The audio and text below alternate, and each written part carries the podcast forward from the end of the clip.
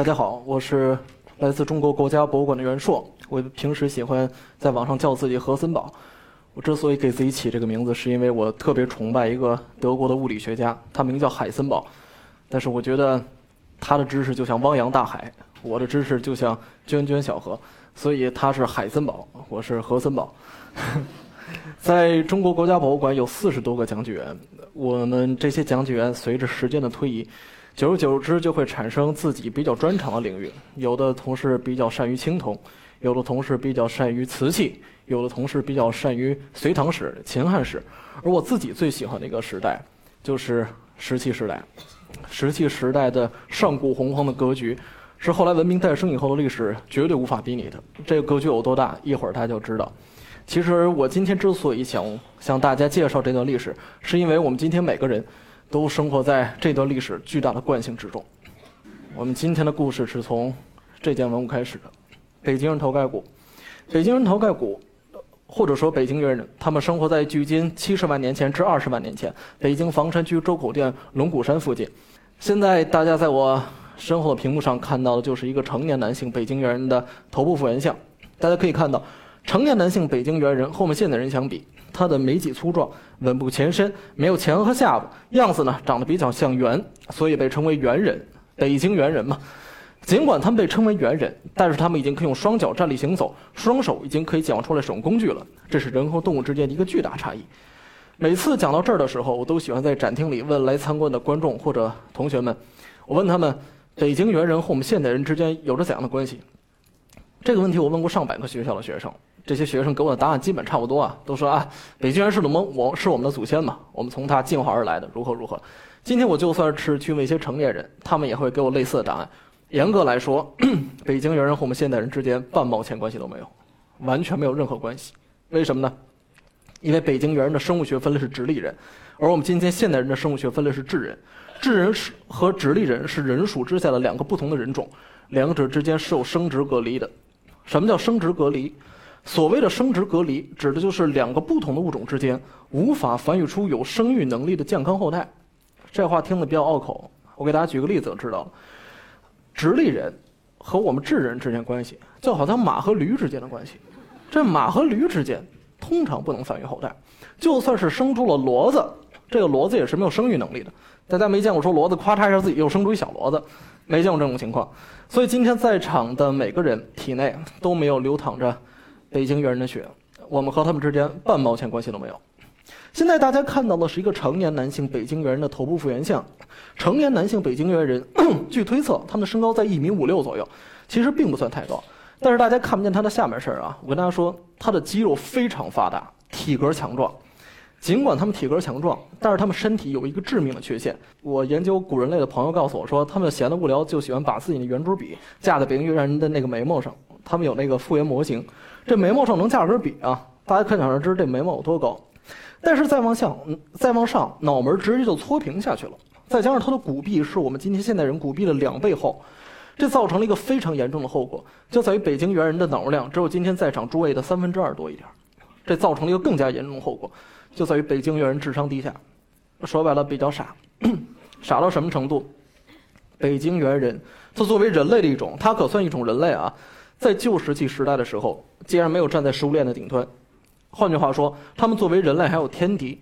当时生活在咱们北京附近有一种猛，有一种猛兽，叫叫叫剑齿虎，大家应该知道什么样子，就是北京人的天敌。经常说早上北京人出山洞打猎，晚上没回来死外边，让剑齿虎在外边吃了啊。尽管他们混得这么惨，平均年龄只有十四岁，但是他们作为人类还是有一定的创举的，就在于在旧石器时代的时候。他们逐渐的学会了使用明火，火对于人类来说非常的重要，因为在使用明火以前，人类是生食肉食的，生肉难以咀嚼和消化，所以学者推测啊，当时北京猿人一天二十四个小时中，不得不至少拿出十二个小时来用来咀嚼。但是在使用明火以后，人类消化过程中的一部分就在体外以非常高效的方式进行，这当然促使了北京人的身体和大脑获取了更多的热量，促进了他们身体和大脑进一步发育。但是大家知道啊，到此为止。到此为止，北京猿人使用自然能量的极限就到这个层次。大约在距今二十万年前的时候，北京猿人开始逐渐的消失在东亚地区。他们去哪儿了？或者说为什么消失？我们一会儿再来说这个问题。但是现在我觉得我们应该把注意力重新转移到刚才我们提到那件文物上，那就是北京猿人头盖骨化石。我不知道大家在上中学历史课的时候有没有对这件文物产生过好奇，或者说有没有人觉得这件文物不太对劲？大家看，这块北京人头盖骨化石为什么就只有眉骨以上的位置呢？眉骨底下那脸为什么没有？眼睛那个位置为什么没有？我曾经问过上百个学校的学生，嗯，基本上没有人能给我靠谱的答案。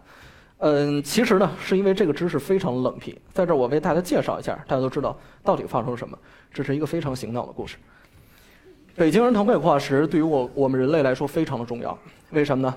因为16世纪的时候，有一位爱尔兰主教，他根据圣经得出一个结论，他认为这个世界是公元前4004年10月23号早上九点，由上帝在伊甸园创造的，所以在数百年间的时间里，人类就天真的认为这世界历史不到六千年。后来等到了19世纪的时候，发现了一些其他的古人类化石。当时我们人类学者觉得啊，人类历史三五万年吧，大概也就这水平。等到了上个世纪的二十年代，在北京房山区周口店的龙骨山发现了北京人头盖骨化石以后，一下就把人类历史推到了距今七十万年以前。当时世界各国学者欢欣鼓舞，他们说太好了，总算找到咱人类的源头了啊！人类历史就是从北京郊区开始的。今天大家知道，并不是这样，并不是。当时主持研究工作的，并不是一位中国学者。而是一位来来自德国的古人类学家，他的名字叫魏敦瑞。有天呢，这个魏敦瑞在研究北京猿人骨骼化石的时候，发现一件事，他觉得特别奇怪。大家看啊，人是一个脑袋，两个胳膊，两条腿，对吧？所以就算这人死了，变成尸体，变成骨头，最后乃至变成化石，头骨跟四肢骨的数量至少也应该是一比二才对，因为一个脑袋，两个胳膊，两条腿嘛，一比二，这才是正确比例。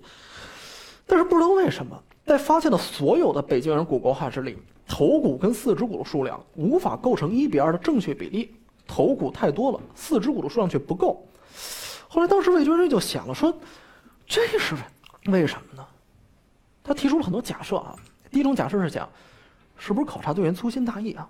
有些化石落在现场了，没拿回实验室研究。后来他想了想，说这应该不可能。为什么呢？因为考察队对现场进行了非常全面、认真、仔细的挖掘，别说那种大块骨头了，就连那个碎牙和那骨头碴子都从都从土中筛出来，拿回实验室研究了。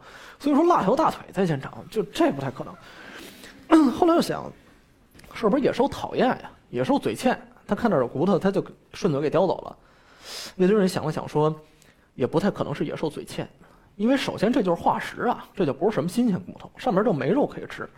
而且呢，就算是野兽，真讨厌，它真嘴欠，它应该把所有的骨头都叼走，对吧？它不可能还小心翼翼的专门留下脑袋，然后把四肢给叼走，这是说不通的。后来魏军也发现，这山洞底下连着一条长长的地下河，他想是不是有时候这河水的水位太高了，这水漫上来了，把骨头给冲走了。他想了想说，这也说不通，因为水是没有意识的。对吧？不可能，这骨头扫落在地地上，水哗啦一下冲过来，又专门绕着脑袋走，然后把别的骨头冲走了，脑袋小心翼翼地留在原地，这也是说不通的。所以不可能水冲走的，所有的可能性都排除了，所有的可能性都排除了，只剩下最后一种可能性，也是最恐怖的一种可能性，那就是在几十万年前，北京房山区那个山洞里，有北京猿人拎着别人脑袋回来了，所以山洞里头盖骨的数量明显过多。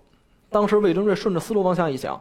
果然发现啊，在头骨上有明显石器打砸的痕迹，左眉弓让人拿石器削开了，头顶被石器砸穿了，后脑被石器击漏了。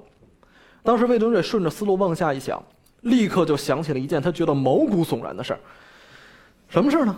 在太平洋地区，无论是波利尼西亚地区，还是米拉尼西亚地区，还是密克罗尼西亚地区，在太平洋海岛上，食人部落的食人风俗非常常见。这些食人部落怎么吃人呢？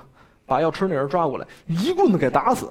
接下来呢，让这人尸体平躺在一个架子上，他们找一种特殊的工具，把这人的后脑给凿穿了。后脑一旦被凿穿以后，这脑子里那个血和脑浆就稀里哗啦都流出来了。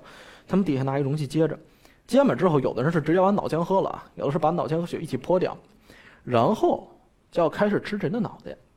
这人的脑袋怎么吃呢？诸位，其实人的额头这，快变成一个美食节目了。是这样，人的脑袋怎么吃呢？呃，诸位，人的额头是非常非常硬的，就是脑门这个位置有多硬？我有十二年的格斗训练经验，而且空手道在全国都拿过名次。但是我的经验告诉我说，人其实人的手并不适合当武器用，为什么呢？因为只要大家把手伸出来观察一下，你就会发现，人的手是有很多细小的关节、韧带和软组织构成的，这个结构并不稳定。就算是诸位把它握成了拳头，手的强度都是不够的。原来我跟别人比划的时候，拉开空档，咣一后手拳打人脑门上了，哎，人家脑门没事儿，我手指头脱臼了。就大家可想而知啊，人的额头脑门是多硬，就迎面一撞，能把人的拳头都给撞碎。所以呢，当时那些食人部落也陷入深深的沉思，就说。哇，这脑门这么硬，那怎么吃啊？没关系，难不倒他们，他们是吃人的专家。他们就把这个尸体从架子上拖下来，让这尸体平躺在地面上。接下来找起块大石头，咵嚓一下，把人脸给砸碎了。因为大家知道，人这儿有眼睛、有鼻子、有嘴啊，这儿可是镂空的，有窟窿，这块结构可不稳定。当时那些食人部落吃剩下的人脑袋，都这样，都这样。在山洞里发现了五块北京人头盖骨化石，无一例外都是这样，所以大家可想而知啊，在几十万年前，北京房山区那个山洞里，周口店那个山洞里，发生了怎样的惨剧？那个山洞里曾经生活着一个食人魔，他喜欢到附近去猎杀别的北京猿人，把别人杀了以后，尸体大部分就地享用，脑袋顿时期割下来，拎回到山洞里继续去吃。刚才我为大家介绍了这么半天北京猿人，但是呢？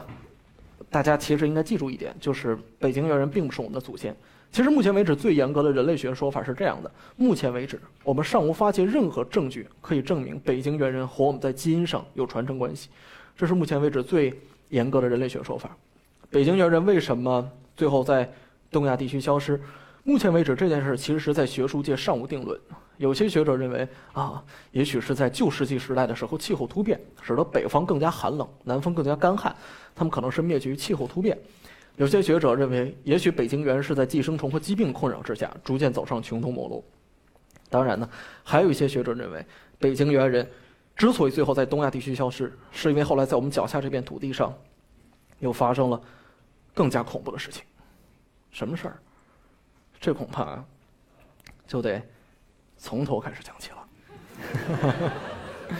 呃，我不知道今天来参加这次节目的观众有没有琢磨过一件事儿，或者说有没有觉得这事儿不太对劲？我相信很多观众家里养过一些小宠物啊，但是只要大家观察一下，你会发现，咱们今天养这些小宠物里头，仓鼠有很多种仓鼠，兔子有很多种兔子，龟有很多种龟，蜘蛛有很多种蜘蛛，蜥蜴有很多种蜥蜴，蛇有很多种蛇，鹦鹉有很多种鹦鹉。那人为什么就只有一种？曾经我在这个展厅里，我问同学们说：“为为什么人就只有一种？”那些同学告诉我说：“人不只有一种啊，这不是有黑种人、白种人、黄种人吗？”其实我跟他们说啊，判断两个个体算不算一个物种，一个非常重要的原则，就在于这两个个体之间有没有生殖隔离。今天这个世界上，从来就没听说过哪两个人之间有生殖隔离，然后没法互相生孩子，闻所未闻。所以今天这世界上就只有一种人，这是为什么呢？其实这个问题需要从这个词开始说起。所谓的属，指的是生物分类法中的一级。简单来说，今天我们一些在生殖上彼此存在着隔离的物种，如果在很久以前，它们的血脉可以追溯到某个共同祖先身上的话，那么我们就在生物分类时把它们划分为一个属。给大家举个例子啊，今天大家所熟知的狮子、老虎、豹子及美洲豹。它们今天彼此之间存在着生殖隔离，但是无论是狮子、老虎、豹子还是美洲豹，它们的血脉都可以追溯到距今六百四十万年前的某个共同祖先身上，所以我们在给生物分类时就把它们全部划分为了豹属。正如大家现在所见到了这样，豹属的故事可以追溯到距今六百四十万年前的某个共同祖先身上。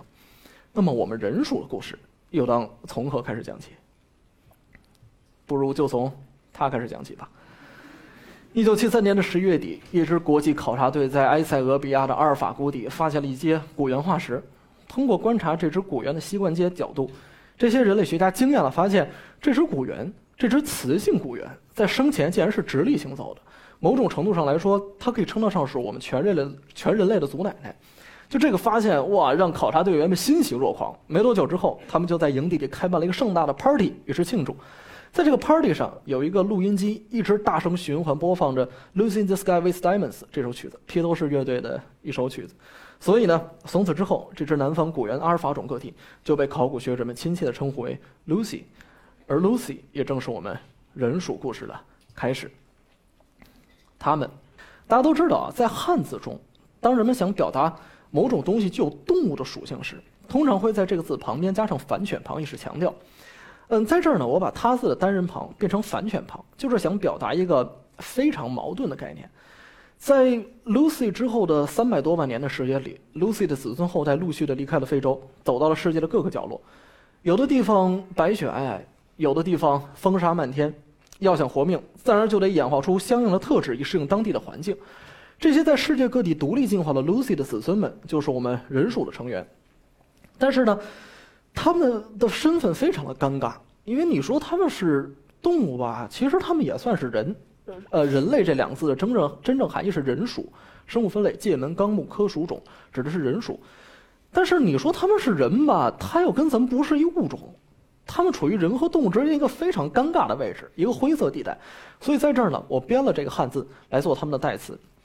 目前为止啊，在人属之下到底有多少个人种，这件事儿没有定论。因为随着时间的推移，人们总是可以发现一些新的人种，但是在今天这次活动中呢，我为大家重点介绍其中四个重要人种，分别是匠人、佛罗勒斯人、尼安德特人以及智人，也就是我们。长久以来，人们一直有有一种错误的观点，觉得好像是嗯，南方古猿进化成了直立人，直立人又进化成了尼安德特人，尼安德特人又进化成了我们。人们之所以会种有这种错误的观点，是因为人们理想当然的认为这世界上自始至终就只有一种人类，人类是单线程发展的。其实完全不是这个样子。现在大家在这看到的是刚才我提到那几个人种的时间和空间分布图。大家可以看到，在 Lucy 之后，经过了一些早期人种的过渡，大约在距今一百八十万年前的时候，出现了刚才我们提到的第一个重要人种——匠人。为什么这个人种重要呢？因为大家可以看啊，匠人这个人种有一部分，他离开非洲朝东边去了。这时东去的匠人一分为二，一部分进入到了东亚，成为了刚才我们提到的直立人，就是北京猿人的祖先；另外一部分呢，则进入了东南亚，在那儿成为了一会儿我们要提到的另外一个人种——佛罗勒斯人的祖先。而留在非洲的匠人也没有停止他们的演化，后来经过了先驱人的过渡之后，成为了海德堡人，而海德堡人又是智人和尼安德特人的共同祖先。所以匠人这个人种非常的重要，他正好站在一个进化的十字路口上，可以说很多古人类的血脉都可以追溯到他的身上。而且大家仔细看一下这张图啊，有一个细节意味深长，就是有两个人种，他们在时间轴上和智人是有交集的，和我们有交集。二零零三年的时候，在印度尼西亚的佛罗勒斯岛上发现了八具奇怪的尸骨，这些尸骨非常的奇怪，都是成年人的尸骨，但是身材特别的矮小。所以呢，最开始学者不以为然，觉得嗨，这就是侏儒症患者尸骨，没什么大惊小怪。但是随着研究的深入，这些学者惊讶地发现，这些尸骨的主人在生前竟然属于人属之下一个原来从来没有被人发现的新的人种。所以呢，就用发现地的名字来给这个新的人种命名。从此之后，这个新的人种就被称为佛罗勒斯人。佛罗勒斯人长什么样？可以跟大家说啊，成年男性佛罗勒斯人，我说的是成年男性，他们的平均身高就一米。就这么高，脑容量是现代人的三分之一，女性还不到一米呢，就几十厘米高。因为他们的身材太矮小了，所以欧洲学者在研究他们的时候，给他们起了一个非常有意思的艺名，叫霍比特人。大家看过《魔戒》吧？什么霍比特人五军之战、意外之旅如何如何？为什么会有这些奇怪的小矮人呢？是这样，其实佛罗勒斯人的祖先跟我们现代人身高差不多，都这么高。但是他们祖先迁移的时候，地球的气候特别的寒冷，海平面恨不得比现在低一百米，所以印度尼西亚那岛和岛之间是连着的，就他们直接步行走到了佛罗罗斯岛上。走到岛上之后，地球又变暖了，海平面又涨上来了，他们就被困在了那个岛上。刚才大家也看到了，那个小岛的面积非常小，那个小岛面积就相当于台湾岛的三分之一大，所以物资非常紧缺。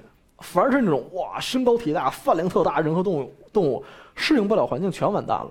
能活下来的人和动物身材都特别的矮小，因为它身材小嘛，消耗的就小，消耗的就少。那岛上一切的东西都变成袖珍版。那岛上那人是小矮人，象是小矮象，岛上大象这么高，我一手能推一跟头。这些小矮人呢，就在岛上苟延残喘，大概到了距今一万八千年前到一万两千年前的时候，他们逐渐的走上了灭绝。但是我特别喜欢说但是，但是，印度尼西亚的当地的一些民间传说给人类学家提供了非常有意思的线索。当地的印尼传说是这样的：相传到十八世纪的时候，按照咱们中国时间线都清乾隆嘉庆年间了，在印度尼西亚的雨林深处。还是曾经生活着一些神奇的小矮人，这些小矮人呢，有时候会从雨林深处走出来，和当地人进行交流，甚至想学习当地人的语言。但是他们脑子不行啊，脑力不够，一直没能学会当地人的语言。而且他们的文化处于石器时代，是没有道德观念的，不知道什么叫对，什么叫错，所以经常从雨林深处走出来，偷一些当地人的粮食，偷一些生活物资。这本来就让当地人已经非常不爽了。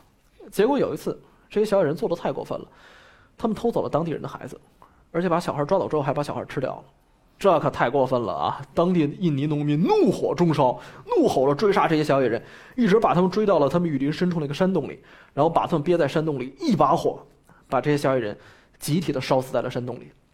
所以呢，大家可想而知，也许按照当地的民间传说提供的线索，可能都到了两百多年前的时候，这个世界上竟然还有人属之下的另外一个人种，另外一种人类，后一起生活在这个世界上。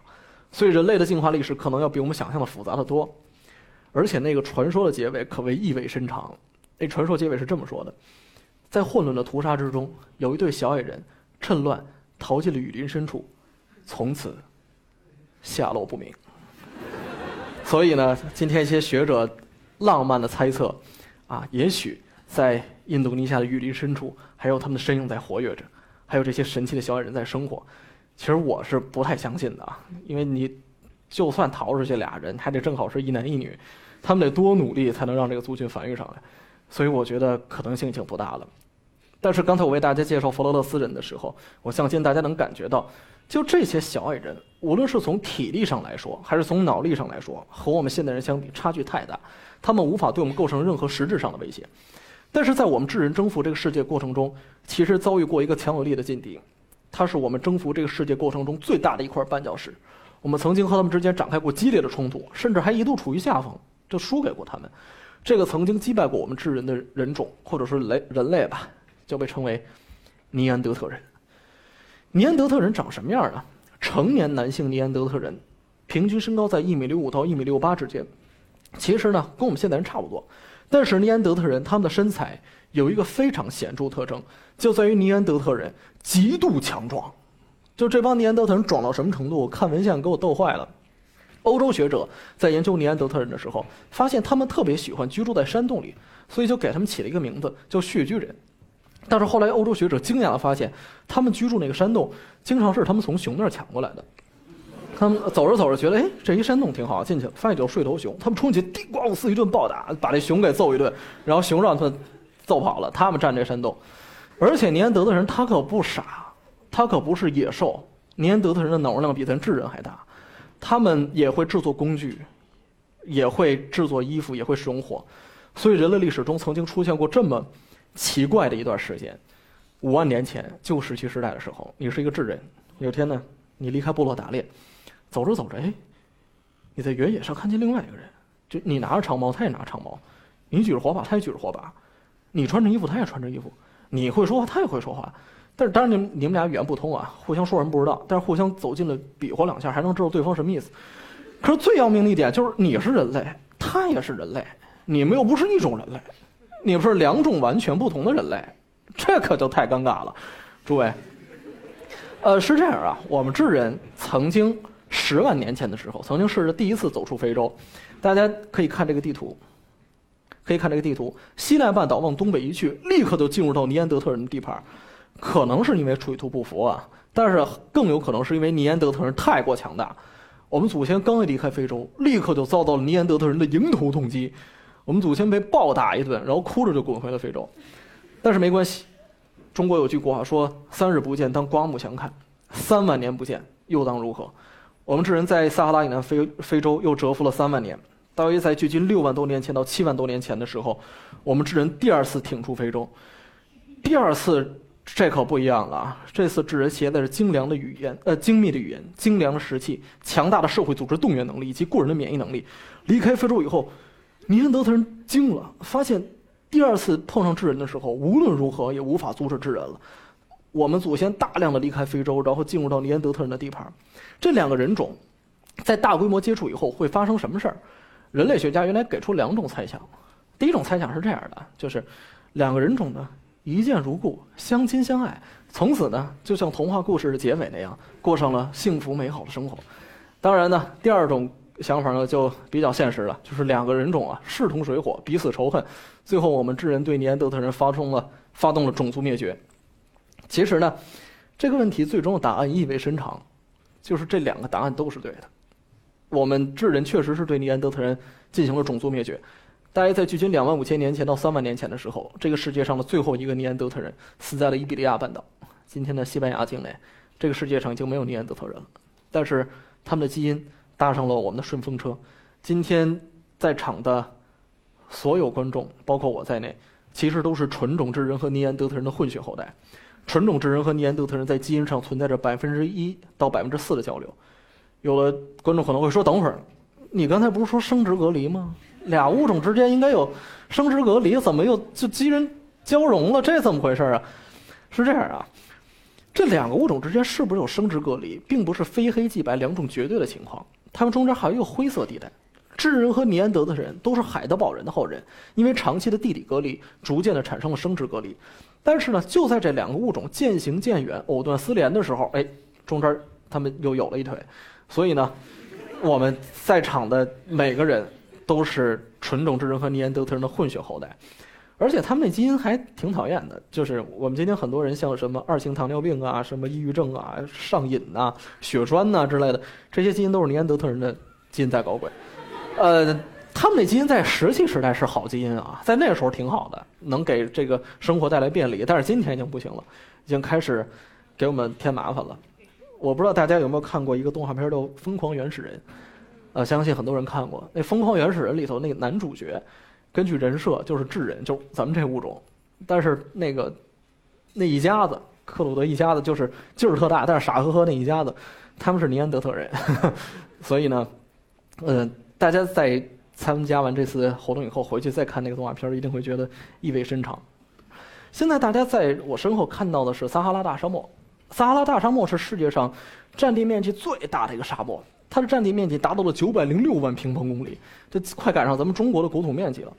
而且我还看到一个细节，让我觉得意味深长，就是很多喜欢作死的人在这个撒哈拉大沙漠里办那种极限运动，然后呢，但是它有一个。条例特别有意思，就是如果你们参加那个撒哈拉大沙漠里的极限活动，你作为选手，首先要垫付自己的尸体运输费，就是呢，把自己运尸钱交了。那组委会或者赛事举办方，他怕你死在沙漠里没人给你收尸，所以呢，先把自己运尸费交了。比赛结束之后发现，哎，你没死啊，那就再把那个运尸费退还给你。所以大家可想而知啊，撒哈拉大沙漠气候环境极为恶劣，而且这么。巨大的、可怕的一个大沙漠横贯北非，大家看，正好把非洲出口给挡上了，就西奈半岛那块儿，有这么讨厌的一个大沙漠横贯北非，撒哈拉以南地区的生物要想离开非洲，几乎是不可能的一件事。为什么会有这个大沙漠呢？是这样，赤道地区受热的空气在向两极高纬度移动的过程中，由于受到地转偏向力的不断影响，大约到了北纬三十度的时候，会变成完全的西风，这样一来呢，它就没法向更高的纬度去了。这些又热又干燥的空气，只能大概在北纬三十度左右的时候沉降下来，变成了一个高压带，就是咱们大家所熟知的副热带高压带。凡是在副热带高压带统治下的地区，都特别的干旱少雨。撒哈拉大沙漠就是副热带高压带的产物。但是呢，并不是永远这样。大约在距今十万年前的时候，呃，撒哈拉大这个赤道地区受热上升的空气上升的特别的猛烈。这样一来呢，就把这副热带高气压带推向了纬度更高的地方。如此一来，撒哈拉地区就摆脱了副热带高气压带的控制，迎来了大量的降水。撒哈拉大沙漠很可能变成了撒哈拉大湿地。大家可以看啊，挡在非洲出口的那个讨厌的大沙漠消失了，对吧？再也没有什么东西可以阻挡撒哈拉地区以南的人或者生物离开非洲了。所以我相信，当时我们生活在。撒哈拉以南地区的我们智人祖先，当时脸上的表情应该是这个样子的，对吧？而且大家可以看啊，就是我们智人祖先征服世界的这个过程中，有一步特别值得一提，那就是距今四万五千年前的时候，我们智人祖先登陆澳大利亚。当时大家都知道，澳大利亚和欧亚大陆在地理上是长期隔离的，所以呢，嗯，生态系统之间彼此也隔离。四万五千年前，我们智人登陆澳大利亚以后，一定会见到一些，别说今天的我们啊，就连当时他们都闻所未闻的奇怪物种，比如说有像老虎一样的掠食者带狮，还有像大狗熊一样的双门齿兽。澳大利亚当时那生态系统逗到什么程度？就是除了鸟类和爬行动物以外，这这些大型动物肚子这儿都长一个育儿袋。就跟袋鼠似的，能把自己幼崽放进去。那袋狮也是能把自己小幼崽放进去。这种有袋动物本来是澳大利亚生态系统的最高主宰者，但是智人登陆澳大利亚以后，整个澳大利亚的生态系统重新洗牌。二十四种体重超过五十公斤的大型动物灭绝了二十三种，就剩了一种，就是袋鼠，其他的全让我们智人给掐不死了。而且呢。就是我们智人当时疯狂到什么程度？澳大利亚曾经在旧石器时代的时候，有一种特别可怕的大蜥蜴，叫古巨蜥，是古巨蜥，蜥。呃，大家都知道，今天世界上最大的这个蜥蜴科莫多巨蜥，那能长三米，但是古巨蜥现在发现的有证据可以证明的长度已经达到七米，好几吨重，就跟恐龙一样。但是在我们智人祖先面前也是枉然，一万两千年前。我们智人登陆到了美洲，这可完蛋了啊！大家知道那个白令海峡那儿经常连着那块，要不然就是零下六十度，要不然就是这个海平面一降，直接陆路就通了。当时我们智人祖先一万两千年前的时候，无意之中从俄罗斯走到了阿拉斯加，这可完蛋了啊！生物分类：界、门、纲、目、科、属、种。智人登陆美洲以后，美洲生物以属为单位灭绝。北美四十七个属里灭绝了三十四个属，南美六十个属里灭绝了五十个属，仅仅两千年的时间，就从北美最北端的阿拉斯加一路疯狂的血洗到了南美最南端的阿根廷火地岛。那些我们都没见过的奇怪生物，像什么这个猛犸象啊、什么乳齿象啊、大地懒呐、巨型骆驼、拟狮这些猛兽，它们的尖牙利爪在我们智人的这儿面前，没有任何意义，没有任何意义。我们智人恐怖到什么程度？我就给大家再举一个例子，就是剑齿虎。刚才我为大家 介绍北京猿人的时候，曾经说过，北京人有一种天敌，就是剑齿虎。早上北京人出山洞打猎，晚上没回来，死外边了，让剑齿虎在外边吃了。但是大家想一想啊，今天这个世界上已经没有剑齿虎了，没有了。有化石证据显示，剑齿虎就是在我们智人扩张的时候从地球上消失的。嗯，剑齿虎早上出山洞打猎，晚上没回来。在外边碰上智人了。我曾经看过一集《动物世界》，给我留下了极为深刻的印象。在东非塞伦盖蒂大草原上，有一群狮子正在吃一头角马，吃的满脸是血，非常满足。突然，有一狮子站起来，远远看远处有几个马赛族猎人，就手持着长矛和弓箭，就朝这群狮子走过来。哇！这群狮子立刻表现出极度恐惧的样子，就撒腿就跑。当时在这个镜头中啊，狮子逃跑的背景。背影渐渐地消失在地平线的远方。这时候镜头转过来，拍这些马赛人，然后赵忠祥老师那深沉富有磁性的嗓音响起来，他说：“千百年来的生存经验告诉了这些草原之王，谁才是这片土地真正的主人。”当年剑齿虎没有想清楚这个问题，成为了国家博物馆里的化石。大家恐怕不知道马赛人是一种多么可怕的存在。马赛人是世界上平均身高最高的民族。马赛人平均身高两米，裸眼视力八点零。大家知道啊，我们一般人的矫正视力能到五点零就已经非常好了。裸马赛人裸眼视力八点零。欧洲人给他们测视力的时候，发现视力表对他们没用，他们不理解那视力表是干什么用的。然后呢，发现他们视力不在可测范围以内，而且就是就这儿长俩人肉望远镜。最要命的就是马赛。族这个民族，他曾经有一个习俗叫猎狮。男孩十五岁的时候要去杀一头狮子，把狮子尾巴剁下来，拿这根狮子尾巴就知道你是成年人了，男子汉了，可以成家立业了。所以后来马赛人曾经在非洲草原上看见狮子，恨不得追上去弄死。后来就草原上的狮子都快让马赛人吓出神经病来了。后来还是肯尼亚政府出面说：“那那个不要这样，不要这样，那个保护狮子。”所以今天马赛人已经放弃了他们猎狮的传统。但是大家感兴趣可以去马赛马拉看一看，依然是非常有魅力的一个民族。他们今这个民族今天依然被称为非洲的守望者，非常有传奇色彩的一个民族。其实呢，呃，大家在这刚才看到是我们智人征服这个世界的线路图啊，从最北端的阿拉斯加的彻骨极寒，一直到最南端的潘帕斯草原的可奔腾兽群，我们智人仅仅用了两千年的时间，就血洗了整个美洲，成为了世界上分布最广的一个物种。嗯，说到这儿的时候，我其实挺感慨的。今天大家可以看很多影视明星，像这个鹿晗、李冰冰之类的，喜欢做一些公益广告。他们说呢，我们应该保护环境啊，因为这个环境被破坏了，所以物种大规模灭绝。没错，他们说的很对。今天物种确实是在以非常快的速度灭绝，但是呢，这个广告让很多人有一种误会，就觉得，哦，我们发展的工业，工业破坏了环境。造成物种大规模灭绝。我们发展工业以前跟这个世界相处的好着呢，胡扯。其实这个世界上非常多的物种是我们祖先在旧石器时代的时候灭绝的。最后我有一个想跟大家总结的一点啊，就是尽管今天我们很多人戴着眼镜儿、打着领带、拿着书本，看起来挺斯文的样子，其实我们智人是一个非常凶狠恐怖的物种。我们对别的物种绝不留情，别说对别的物种绝不留情啊，对。别的人种都绝不留情，别说对别的人种啊，对咱自己都绝不留情。我们这人疯起来连自己都打，所以就是仅仅因为不同的意识形态和宗教信仰，恨不得就把对方斩尽杀绝。今天这个世界上确凿无疑的发现，呃，只有两种哺乳动物会自发的组织起来，对同类实行种族灭绝，一个是我们智人，还有一个就是黑猩猩。有人说狼也可以啊，但是目前为止这件事有争论。只有智人和黑猩猩这两种哺乳动物会自发地组织起来，对同类实行种族灭绝。所以大家可想而知，我们是怎样凶狠残酷的一个物种。但是每次在给同学们，我说在展厅里啊，给同学们讲到最后的时候，会都会给他们一些希望，就是在没错，我们智人确实是非常凶狠残暴的一个物种。但是好在后来进入到文明时代以后，在三百二十万年的石器时代过去以后，我们终于迎来了文明的曙光。我们后来发明了很多美好的东西，发明了科学，发明了艺术，发明了礼教，发明了法律。